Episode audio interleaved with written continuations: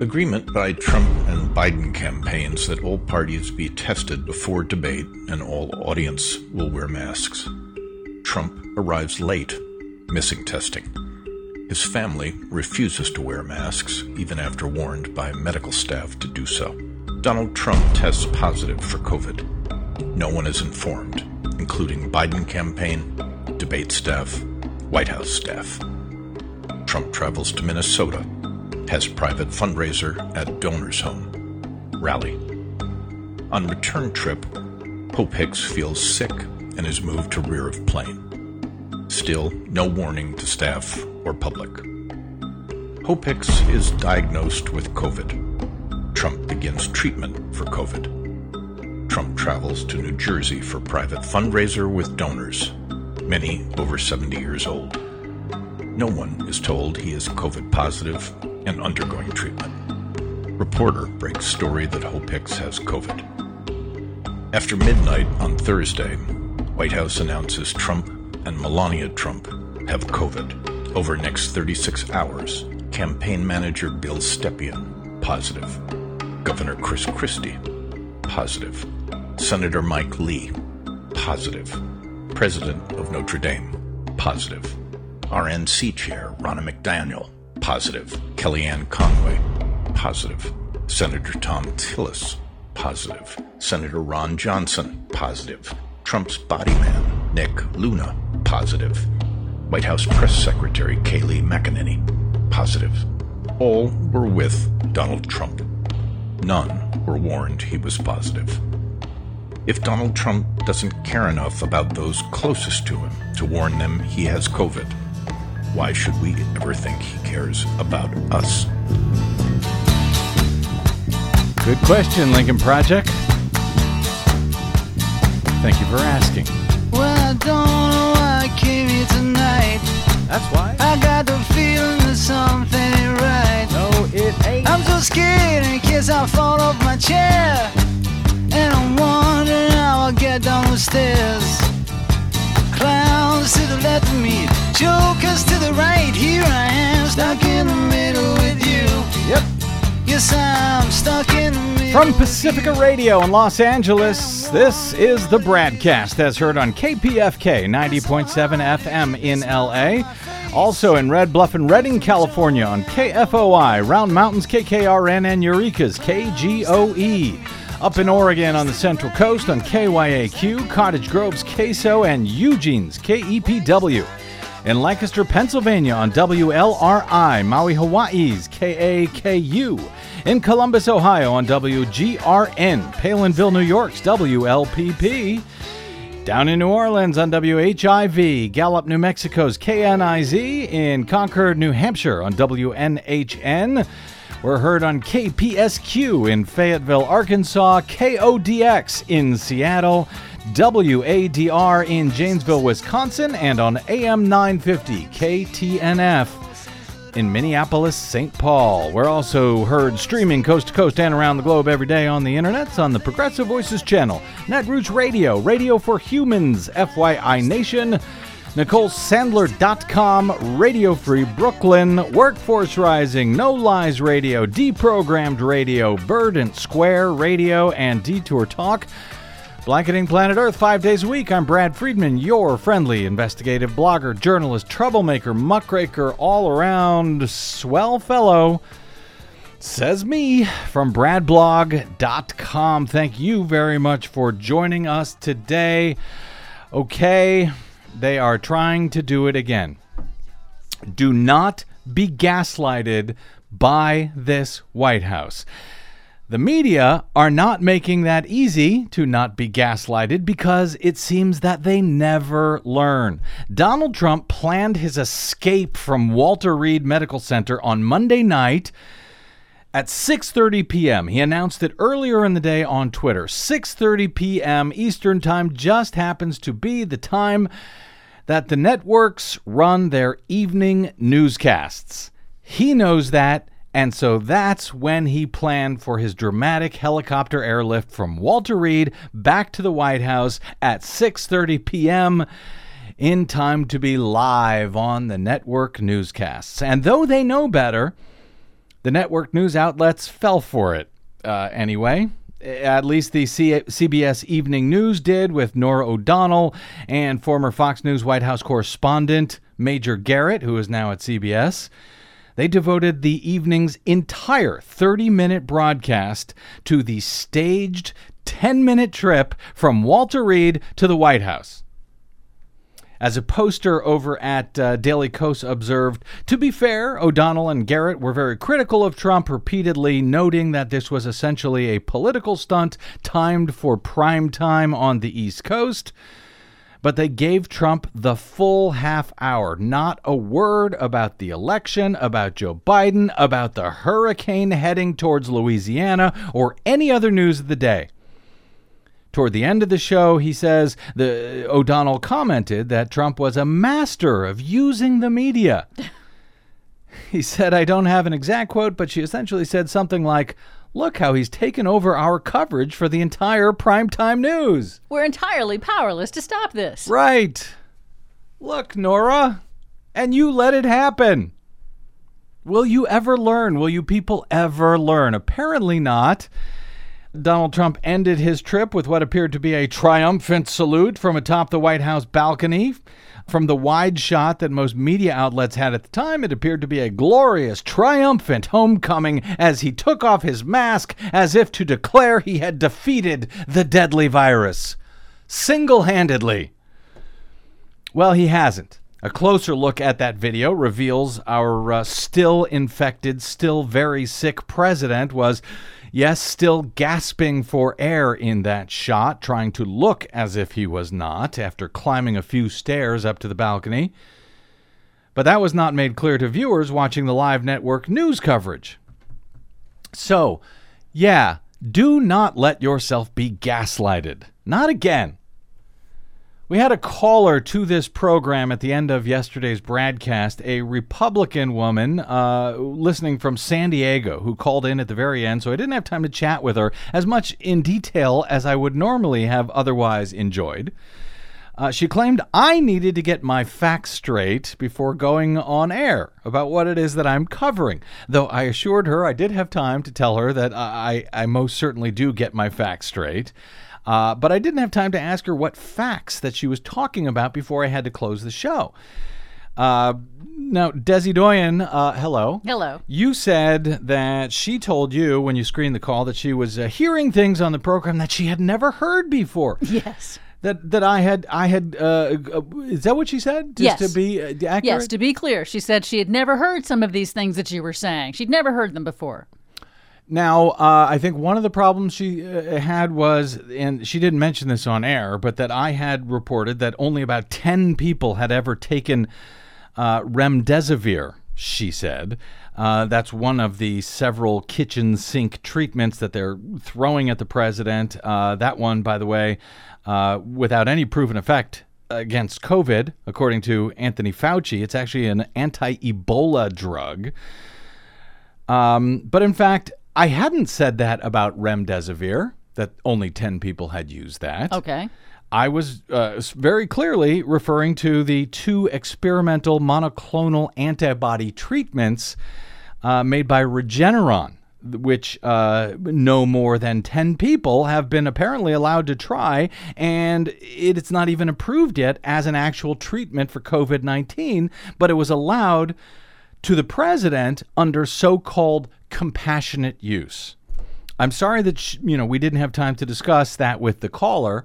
Uh, CJ, I think was I, her name, I don't as remember, I recall. to be honest. Um, but I do hope she'll call back during a future show because obviously she has been gaslighted and apparently happily so, I guess, by this president and by the sycophants who help him lie and the media which make it all possible. So I'm saying don't let it happen to you.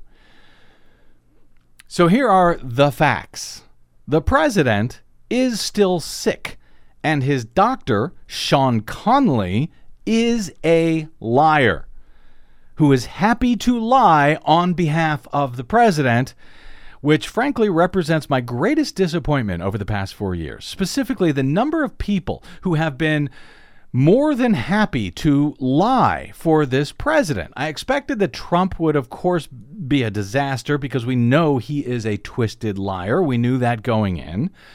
What has been a surprise, however, is the number of people who are happy to go along with those lies and not just go along with them, but make them possible, lie along with him over these past hellish four years people like you know Lindsey Graham, who I hope we get to talk about uh, in a little bit if I have time. Uh, you know, who called him uh, unfit for office. What was he? He called him a race baiting uh, idiot or something like that. And then after he was elected, said no, he's not a race baiting idiot.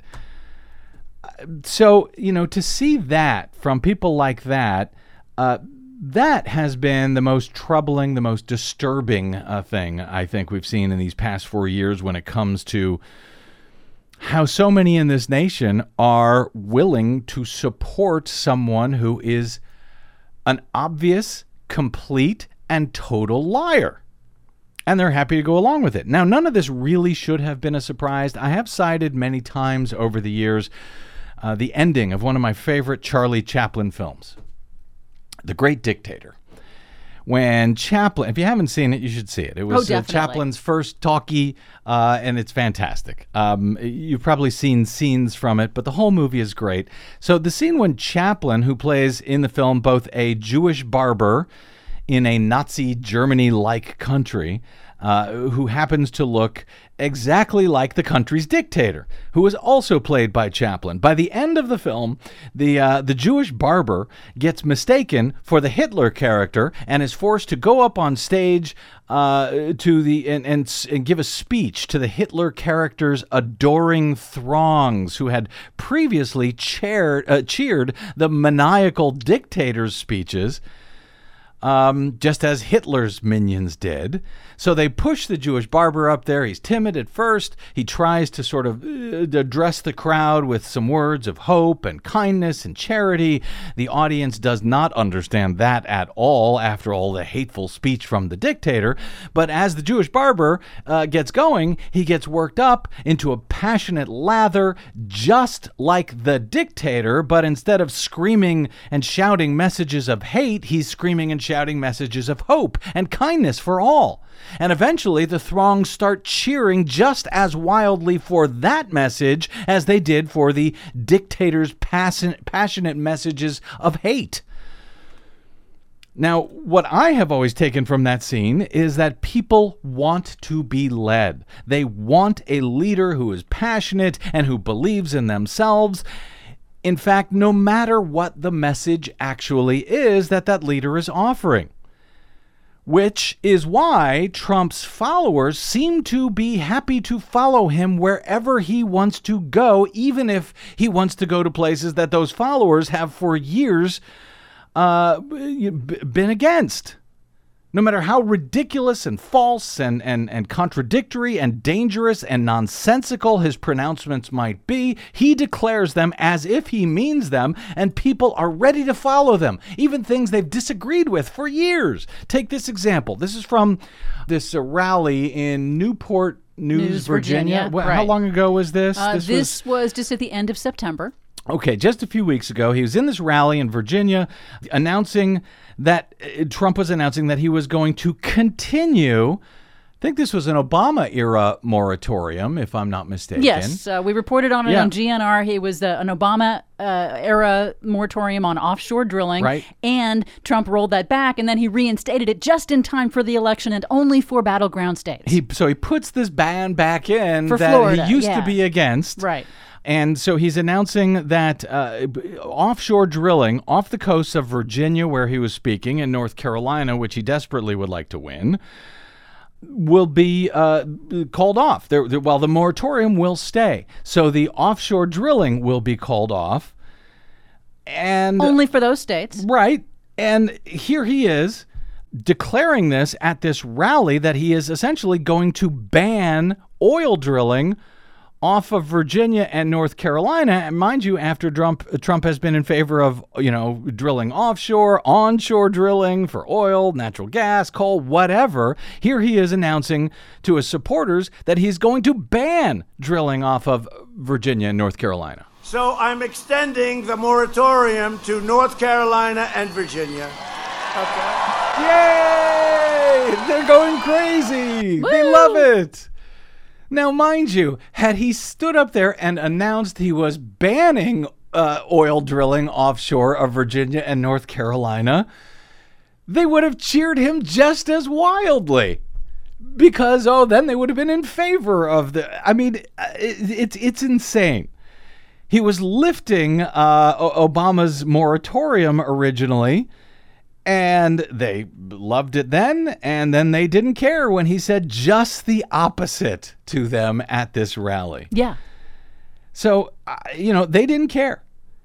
And, and that is just how those many of those very same yutzes also went along with George W. Bush's ridiculous wars in Iraq and Afghanistan after 9 11, including Trump, by the way, who now pretends that he opposed them. So uh, now that he pretends to oppose them, his supporters pretend to oppose those wars as well. But they were all in favor then, and now they're only pretending to be against them because that is what Donald Trump is pretending. They go along with the leader. People want to be led. So don't be gaslighted by all of this. You can, yes, you can believe your eyes, no matter what he and his administration and his sycophanted dis- dis- dissembling supporters and doctors, doctors, and enabling media, no matter what they are all lying to you about, you know the truth. Don't fall for the con. Not less than one month before your last chance to vote against this demonic, diabolic, anti democracy demon. And that is exactly what he is. Do not be fooled. I know it's not easy. We're all being bombarded with nonsense and lies right now and that will continue and it will probably get worse until you know and likely beyond election day on november 3rd but don't be fooled. Shockingly the uh, silicon valley social media giants are sort of starting to help a little bit. Take your time facebook on Tuesday, Facebook removed a post from Donald Trump that violated its policy against sharing misinformation about the coronavirus, one of the very few times that the social network has actually taken down one of Trump's posts, which, of course, include thousands and thousands of lies, dangerous lies over the years. In the uh, now removed message from Trump, according to the New York Times, he falsely claimed that the flu was responsible for more deaths than the coronavirus. In fact, the U.S. Uh, ha- in the U.S. more than 210,000 have now died from the coronavirus this year alone. Trump wrote in the Post Many people every year, sometimes over 100,000, and despite the vaccine, die from the flu. We have learned to live with it, just like we are learning to live with COVID. In most populations, it is far less lethal. He lied, Lied. to Facebook. Yeah. In fact, uh, as infectious disease epidemiologist and professor at UCLA, Dr. Anne Rimoin noted on Twitter, quote, more people in the U.S. have already died from COVID-19 so far this year than have died from the flu during the past five flu seasons combined. Don't be gaslighted. The president's comments and actions over the past few days, including his Twitter message on uh, late on Monday, telling Americans, "quote Don't be afraid of COVID. Don't let it dominate your life." They have drawn outrage from scientists and ethicists and doctors, as well as from people whose relatives and friends have died. Harald Schmidt, an assistant professor of medical ethics and health policy at the University of Pennsylvania, responded, quote, I am struggling for words. This is crazy. It is just utterly irresponsible. Facebook had previously removed ads and posts by Trump's campaign for spreading coronavirus misinformation or for violating policies about hate symbols. It took down a video that Trump had posted in August in which he claimed that children were, quote, virtually immune to the virus. But it is very rare for them to remove an actual post by the president. And I am glad they did so here. Not that it will keep his brain poisoned followers from believing him anyway. This year, uh, Facebook introduced new policies to remove misinformation related to COVID 19, quote, that could contribute to imminent physical harm. The company has applied the policy to remove posts that, quote, make false claims about cures, treatments, the availability of essential uh, services, or the location and severity of the outbreak.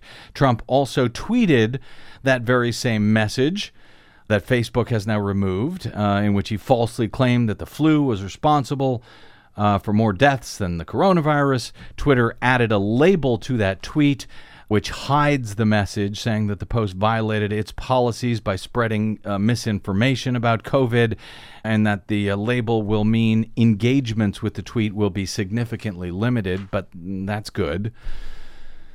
But now that he's, you know, no longer hospitalized or, over a virus that he spent months purposefully downplaying to the public, According to Cristina Cabrera at TPM, Donald Trump has been eager to falsely portray COVID 19 as no big deal at all.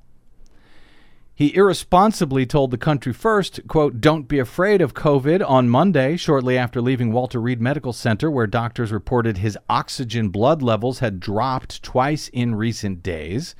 Now he's claiming to feel like a million bucks despite still being infected with the virus and his own doctor's remarks that the president is, quote, not out of the woods, and that he likely would not be out of those woods until at least next Monday at the earliest. Nonetheless, he tweeted uh, Tuesday morning in all caps, quote, feeling great.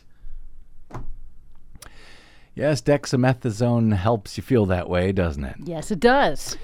Part of his uh, frantic PR cleanup also involves regurgitating the same comparison between COVID 19 and the flu that he had endlessly been pushing back in early 2020. And in no meaningful sense has the U.S., quote, learned to live with COVID 19, given that 210,000 Americans are now dead. They didn't learn to live with it and that case count continues to grow, and millions are struggling with unemployment in this country caused by this pandemic, made worse because of the failure of this president. Additionally, Trump himself admitted to reporter Bob Woodward back in February that the virus was, quote, more deadly than the flu which Woodward then sat on for months. He had tapes of it. He sat on it for months while Trump was spreading the lie to the contrary in public to the point where millions of Americans now believe him. And eight months into this crisis, he still repeats the same nonsense blithely. Multiple epidemiologists uh, and health professionals called out Trump's dangerously rosy uh, messaging on Twitter today. University of North Carolina AIDS researcher Ryan McNamara tweeted in response to the claim that uh, sometimes more than 100,000 die from the flu each year. He says, This is a lie and a lie that will get people killed. The last time more than 100,000 Americans passed away due to influenza was in 1968. He said, We're already twice that number with COVID 19 and we're going into fall with 40,000 plus new cases each and every day. Oregon Health and Science University emergency medicine professor Dr. Esther Choo said the idea that seasonal influenza is as deadly as COVID and it just slipped our notice is, of course, absurd. As to his claims that no one should be afraid of COVID, that we should not let it dominate us, and that we should just learn to live with it, well, the medical professionals, the real ones, not White House Dr. Sean Conley, who apparently just plays a bad lying doctor on TV, the real ones were equally ticked off about that. Dr. Krutika Kuppalli, infectious disease physician at Johns Hopkins University, tweeted There are many things concerning about the Trump COVID 19 situation for me as a physician, scientist. Most disheartening, uh, she said, is that he received therapy no one else in the world has received, and then he goes out and says COVID 19 is no big deal. Harvard epidemiologist and immunologist Michael Mina uh, responded, This frustrates and angers and saddens me beyond belief. A man literally benefiting right now from potentially life saving treatment that essentially no human has access to. and is treated with intense medicines, telling the world not to take this virus seriously. And finally, uh, Stanford's Dr. Eugene Ju, uh, don't be afraid of COVID. He says, not every American has access to the top therapeutics and doctors with the most advanced equipment available to the President of the United States. You feel better than you did 20 years ago? That's because of your dexamethasone high that resembles mania. That, of course, is the steroid that Trump is being treated with, which is recommended by the uh, WHO and the National Institutes of uh, Health only for those with severe or critical cases. And yes, it causes mania, along with, yes, an inflated sense of well being. and even euphoria. Right. So, uh, both of all of which is the last thing this president needs. Uh, but hey, uh, good news most Americans do not appear to be falling for it. Good for you, America. When when Trump first uh, publicly was diagnosed with COVID, in truth, uh, evidence now strongly suggests that he knew he was positive, perhaps for several days before it was actually made public. But when uh, w- when all of this uh, you know did become public, many thought that well he might get a sympathy bounce in the polls because oh the president is sick. That does not appear to be happening, at least as of now, not at all. In interviews conducted on Friday and Saturday after the announcement that Trump had tested positive for the virus, a new ABC News Ipsos poll finds that while concern about the virus itself has increased, the announcement has not dramatically shifted the views of the president one way or another. Four in five Americans, that's 81%, report being concerned about being infected by the coronavirus. That is actually up from 72%. That's a nine point jump from just two weeks ago. It's also the highest mark of concern since April. So, yes, that is good. Yes, you should fear COVID. Just one third of Americans approve of the way that Trump is handling the response to the coronavirus. That's barely a third of Americans. I, I wonder which third that is. That is unchanged over the past month. Only a quarter, 27%, believe that Trump has taken the risk of contracting coronavirus seriously enough, while 72% do not think he took the risks seriously enough. A similar amount, 72%, do not think Trump took appropriate precautions regarding his own personal health.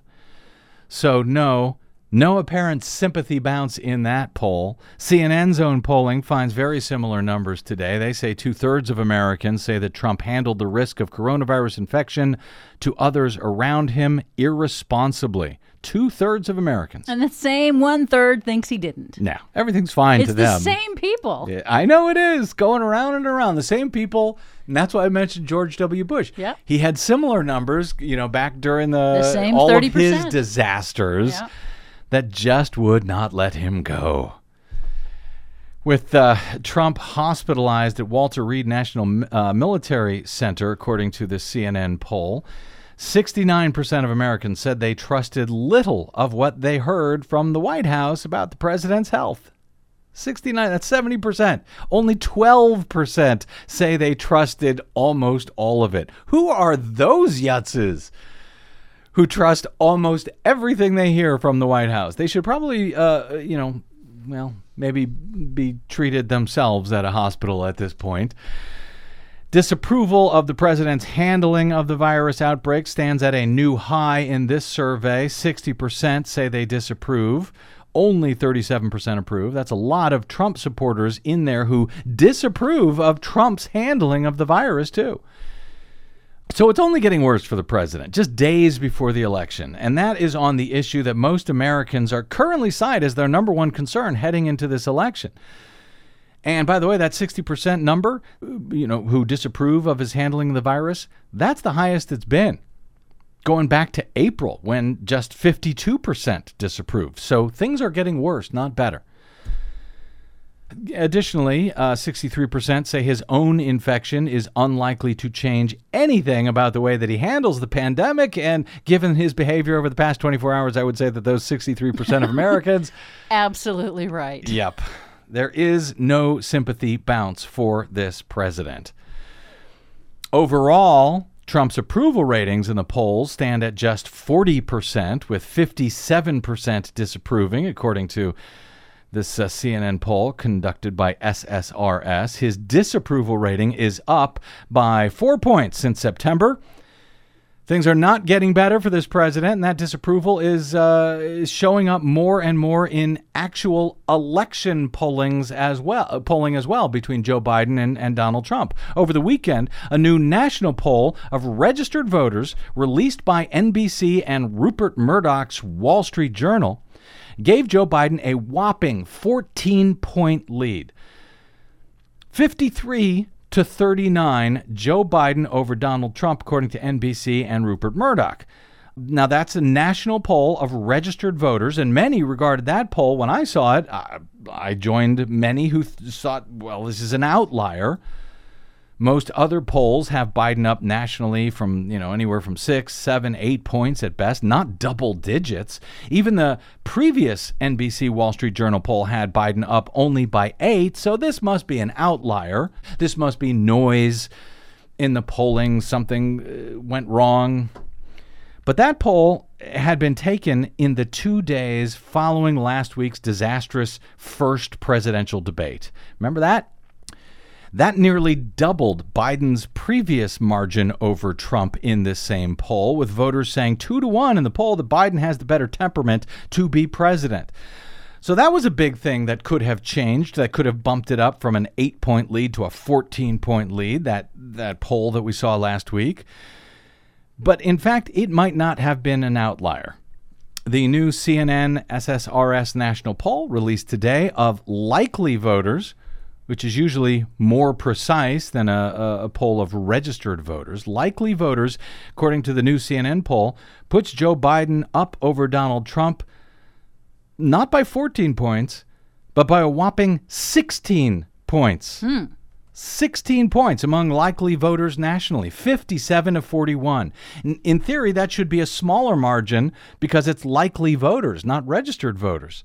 But here it's larger and larger than we saw in the NBC Wall Street Journal poll. Both polls were taken entirely after that off the rails performance at the debate last Tuesday, but CNN's poll, taken Thursday through Sunday, also captured most of the window in which the public had learned that Trump had tested positive for COVID 19. CNN says it is important to note that these increases in support for Biden have not come alongside substantial decreases in backing for Trump. The president's core supporters remain as supportive of him as ever, they say. But Trump does not appear to have made any gains among the groups his campaign needs to in order to dent that long-standing lead from Biden. Of course, regardless of Biden's national lead, the race for the White House comes down to a handful of swing states usually and the ability for voters to actually cast votes in those states and to have their votes counted as cast. The former vice president leads or is tied in almost all of those critical battlegrounds, though by uh, more narrow margins than these national numbers we're now seeing. But he does appear to be doing well there too, at least according to the polling. And it is not just in the states considered battlegrounds where things appear, anyway, to be going very well for the Democrats. Again, at least according to the polls. We'll take a quick break and we'll come back. We'll talk about some of those states and we'll, uh, well, if time, we will talk about exactly why Republicans are working so hard to find judges who will agree with them, like on their stolen U.S. Supreme Court, to make voting as difficult as possible. And yes, given these numbers, you would too, at least if you were a crooked lying Republican. Back with that news right after this. I'm Brad Friedman. This is your BradCast.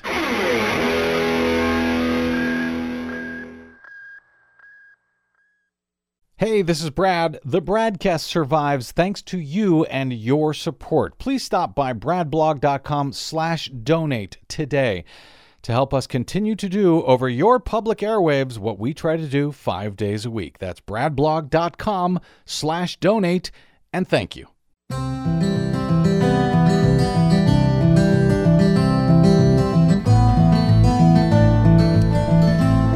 Kansas?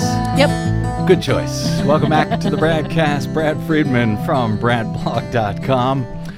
Well, well we with uh, let's see, less than a month now to go before election day, and with the uh, political environment only getting worse for Republicans, Daily Kos Elections says that they are moving their race ratings in 10 contests all in the direction of the Democrats including several contests that were once, uh, as they describe it, beyond the fringe, but are now coming online.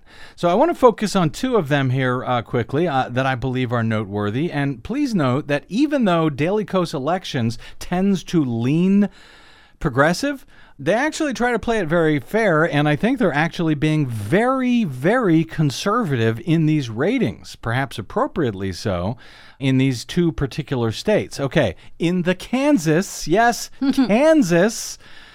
In the Kansas race for U.S. Senate, Jeff uh, Singer of Daily Kos Elections writes, quote, Well, we were wrong.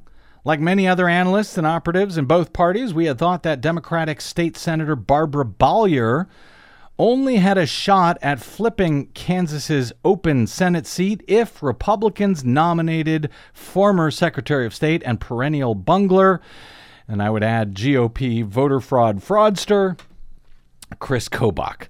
Yet, two months after Kobach lost and Congressman Roger Marshall beat him for the Republican nomination, this race for U.S. Senate in Kansas not only remains on the board, it has gotten more competitive than ever. Almost every survey released since the primary, including a mid September uh, poll from Marshall, Marshall's own Republican allies, has shown a tight contest and both sides behaving accordingly. Outside Democratic groups are spending heavily, he says. National Republicans have likewise continued to pour in cash to aid Marshall in Kansas in a U.S. Senate race, money that they would certainly rather be using elsewhere at a time when so many other GOP held Senate seats are currently at risk. Marshall, Daily Kos notes, still has the upper hand in the state. Uh, that has given its presidential electoral votes to the Republicans in every presidential election since 1968 and he says they almost certainly will do so again. However, the Republican congressman is in much weaker shape than he ought to be, and Bollier, uh, the uh, Democratic nominee, who was a moderate Republican herself until two years ago, could win over enough uh, ticket splitters in Kansas to prevail here.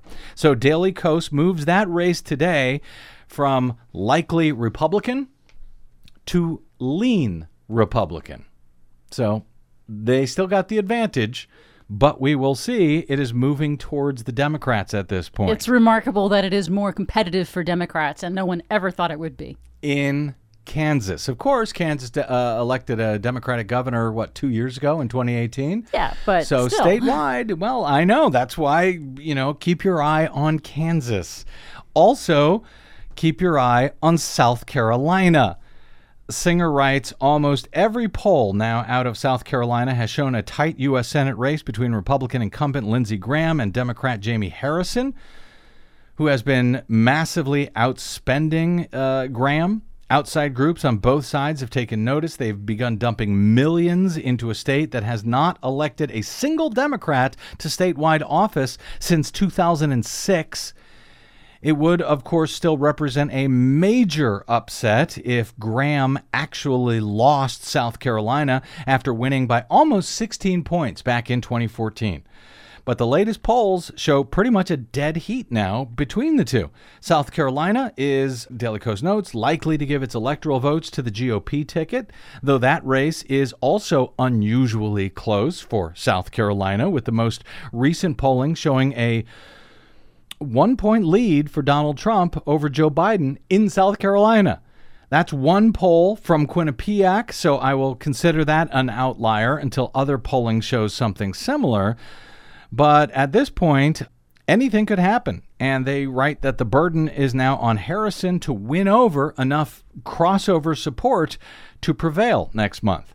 Harrison has been running a very strong race against the three term senator, and if anyone can pull off a surprise, he can, they say. So here, too, they are adjusting their prediction today from likely Republican for the U.S. Senate seat in South Carolina to lean Republican today, which, again, I think very conservative of them. The Senate race uh, there is looking to me a lot like a toss up, frankly, at this point. Also remarkable. Also remarkable. Of course, a toss up in South Carolina in the Senate race or even lean Republican uh, at this point uh, there or in Kansas suggests that the Republican Party may be in more trouble than anyone is willing to let on right now. And I understand because yeah, at this point, no one should get complacent. No one sh- should get complacent. Similarly, Daily Kos has uh, shifted House races towards Democrats in Arkansas, Arizona. These are House races Arkansas, Arizona, Minnesota, New Jersey, Ohio, Pennsylvania, South Carolina, and Virginia, all in the Democrats' direction. From likely R to lean R, or from lean R to toss up, or from lean D to likely Dean D, etc all in the direction of Democrats, none in the direction for Republicans. So, yes, with numbers like those, is it any wonder that Republicans are doubling and redoubling their effort to prevent fo- voters from voting any way that they can? And they are having some success from their friends at the stolen U.S. Supreme Court. And yes, they're having some success in South Carolina, which I'm sure Lindsey Graham could not be more delighted about. On Monday night, the U.S. Supreme Court agreed with South Carolina Republicans, saying that mail in ballots in the state must contain a witness's signature. That is something that the lower federal court said should be waived due to the coronavirus pandemic. You have people who are quarantining alone. How are they supposed to get a signature on their ballot? How is it supposed to be witnessed when nobody can come into their house?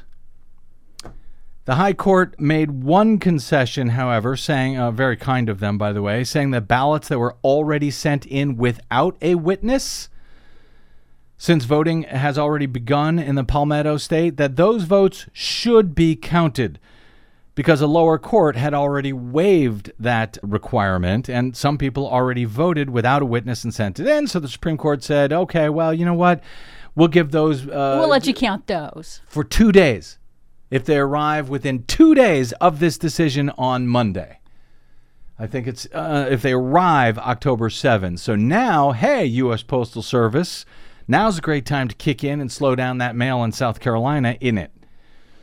Tens of thousands of ballots have already been sent out to voters across the state, and the brief order from the court did not list any objecting justices uh, to the uh, order to overturn that, to, I guess, unwaive that requirement. But Justice uh, Clarence Thomas, Sam Alito, Neil Gorsuch, they said that they would have granted the request in full, meaning that the ballot's already in without witness signatures, based on the previous earlier rulings by the lower courts, that they would throw out those as well. They would not count those. Thomas, Alito, Gorsuch, all in favor of throwing away votes that were already cast without a witness signature based on what the lower courts had said when they waived that requirement because of the pandemic. Just keep that in mind. That's how much Thomas and Alito and Gorsuch give a damn about democracy. Keep that in mind in the days and the weeks and the months and, yeah, the years ahead. The request to the High Court came after the U.S. Court of Appeals for the Fourth Circuit last week left in place an order blocking that requirement because of the risks associated with in person voting during the pandemic. So, a lower court judge and a Court of Appeals panel all said, yes, leave that waived.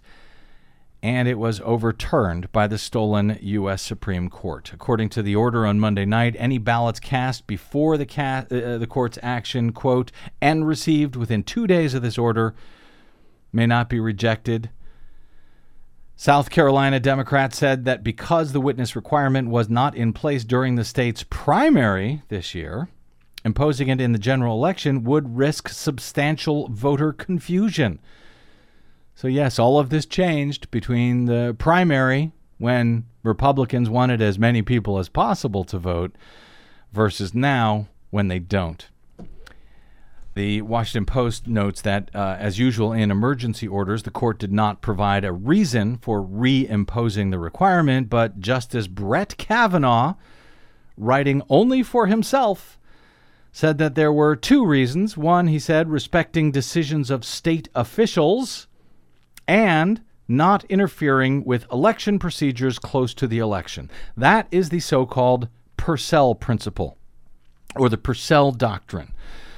We've discussed it many times on this show, but if you're not familiar with it, now is a great time to get familiar with it because we're going to hear a lot of decisions, I suspect, in the next few days and weeks uh, based on this so called Purcell principle, which is pretty recently invented by the Supreme Court. It is unevenly applied by them. Basically, it claims that voting rules, no matter how many people might be disenfranchised by them, should not be changed just before an election because of the confusion that it would cause. Never mind the suppression that it might prevent uh, avoiding confusion and chaos is more important.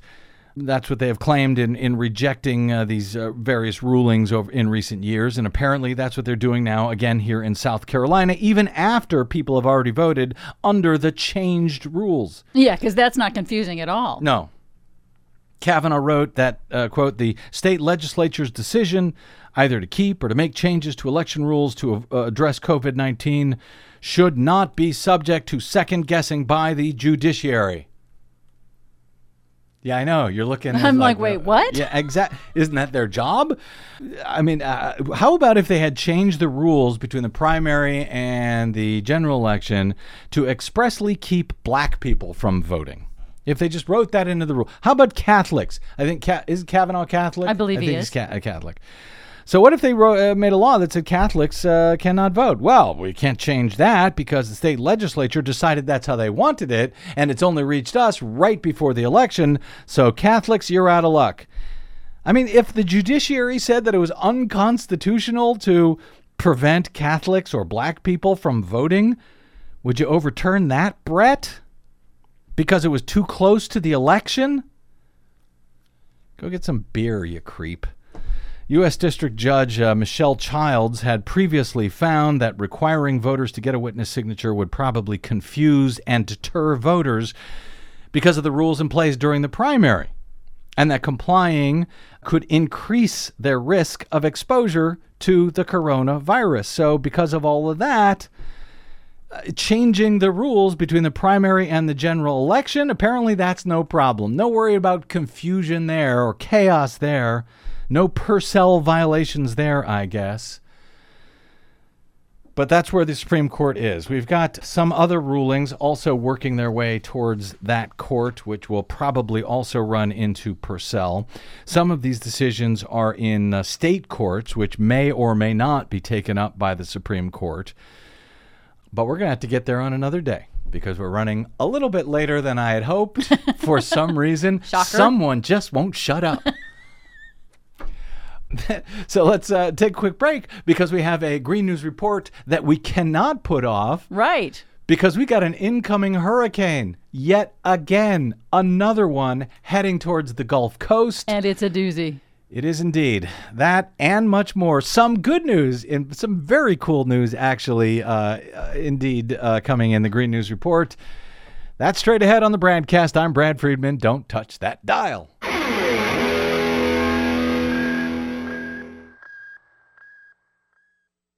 The Bradcast and the Green News Report are 100% independent, 100% listener supported. But we can't do it alone. We need you. Please help us bring real facts to listeners at independent stations around the nation. Please drop by bradblog.com slash donate. That's bradblog.com slash donate.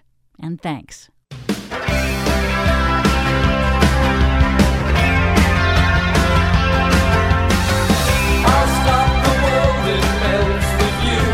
I suspect people in Louisiana might like to stop the world right Yeah. around now. Yeah, uh, it's not looking good. This hurricane season. All right, some uh, difficult and grim news in the Green News Report, but it ends with some pretty cool news after all. In our latest Green News Report. This has been strengthening at a pretty robust rate. Buckle up, Gulf Coast. Hurricane Delta is already a record breaker. It's a disastrous new normal. Catastrophic fires, once contained to one season, now a harrowing year round battle. Grim milestone in California's historic disastrous fire season. Poland says it will phase out coal, plus, Airbus debuts zero emission passenger airplanes. Really? Yeah. All of those stories and more straight ahead from BradBlog.com. I'm Brad Friedman. And I'm Desi Doyen. Stand by for six minutes of independent green news, politics, analysis, and snarky comment. Since 1930, five of the biggest fires out of the top 10 have been this year. California is America fast forward, the postcard from the future. Oh man, are you serious? California is basically a postcard from the future? That means the future is also on fire? Yep. Sorry, Trevor. And it also means that the post office is still functioning in the future, so I guess, woo, we did it.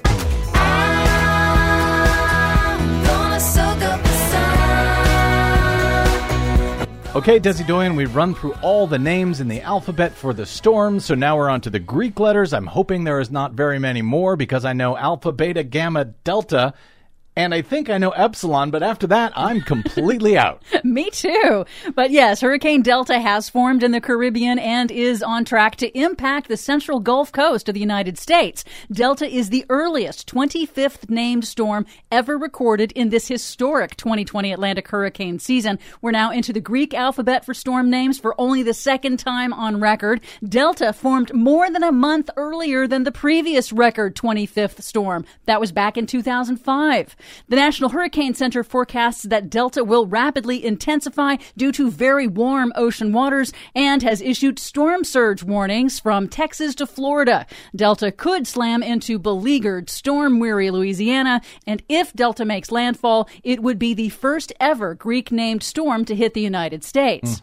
And it would be the 10th tropical storm to make landfall on the mainland U.S. this season, breaking the 1916 record of just nine landfalling storms. And we still got about a month to go in the storm season. Actually, about two months. Oh boy. A grim milestone in California. So far this year, California has seen more than 8,000 wildfires, destroying more than 7,000 buildings. The state's historic 2020 wildfire season, which shows no signs of slowing down, has now burned more than 4 million acres. That's more than 6,000 square miles, and it is more than double the state's previous record year. The five largest wildfires in California history have all hit this year and have killed more than 31 people in California and cost hundreds of billions of dollars in damages and economic losses. And they tell us we can't afford to do anything about climate change. In other news, a federal judge in Montana has ordered the removal of Trump's controversial acting director of the Bureau of Land Management, William Pendley. The judge ruled Pendley has been serving unlawfully for more than a year because he did not get Senate confirmation. Pendley advocates privatizing all of the public's lands, so of course Trump tried to put him in charge of the public's lands. Is that the law and order president? Yeah. Yeah. The court ruling could unravel some of Pendley's decisions. Oh, but don't worry, he's still there working in his old job. Of course he is. Law and order. And also at the Interior Department, after stalling for months, a top Trump Interior official finally released a scientific study confirming the impact of oil development on federally protected polar bear populations in Alaska. The study shows that endangered polar bears are already being harmed by the loss of sea ice due to man made climate change, but that climate change will open up more areas for oil extraction, which the study notes will also further harm polar bears. The study may slow down new oil exploration in parts of Alaska. In the coal industry, Robert E. Murray, the 80 year old former CEO and president of bankrupt Murray Energy Coal Mining Company, who for years attacked federal mine safety regulations aimed at reducing terminal black lung disease among coal miners, and who disputed the health care claims of coal miners seeking treatment for black lung disease, has himself filed for black lung benefits. Hmm. Well, it's karma, but it's hard to be happy about that one. But some good news. Good. Poland has signed an agreement with its coal mining unions to phase out coal entirely by 2050. Now, climate scientists say 2050 is too late, but policy experts say that the unions agreeing to an end date for the liquidation of Poland's coal mining industry is a huge development. The first time that Poland has put a timeline on ending coal, which accounts for about 75% of the country's electricity generation. Really? I'll tell you. I always forget about Poland. Finally, European airplane manufacturer Airbus has unveiled three new concepts for zero emissions passenger planes that it hopes to launch for commercial use by 2035. The V shaped Zero E's jet engine would use hydrogen as the primary fuel instead of kerosene, with onboard batteries to run it as a hybrid electric propulsion system. Will it stay in the sky? Yes! It's witchcraft, I tell you. For much more on all of these stories and the ones we couldn't get to today, please check out our website at greennews.bradblog.com. I'm Brad Friedman. And I'm Desi Doyen. And this has been your Green News Report. Cause it's witchcraft. Yes. That crazy witchcraft. It is. And although I It's crazy.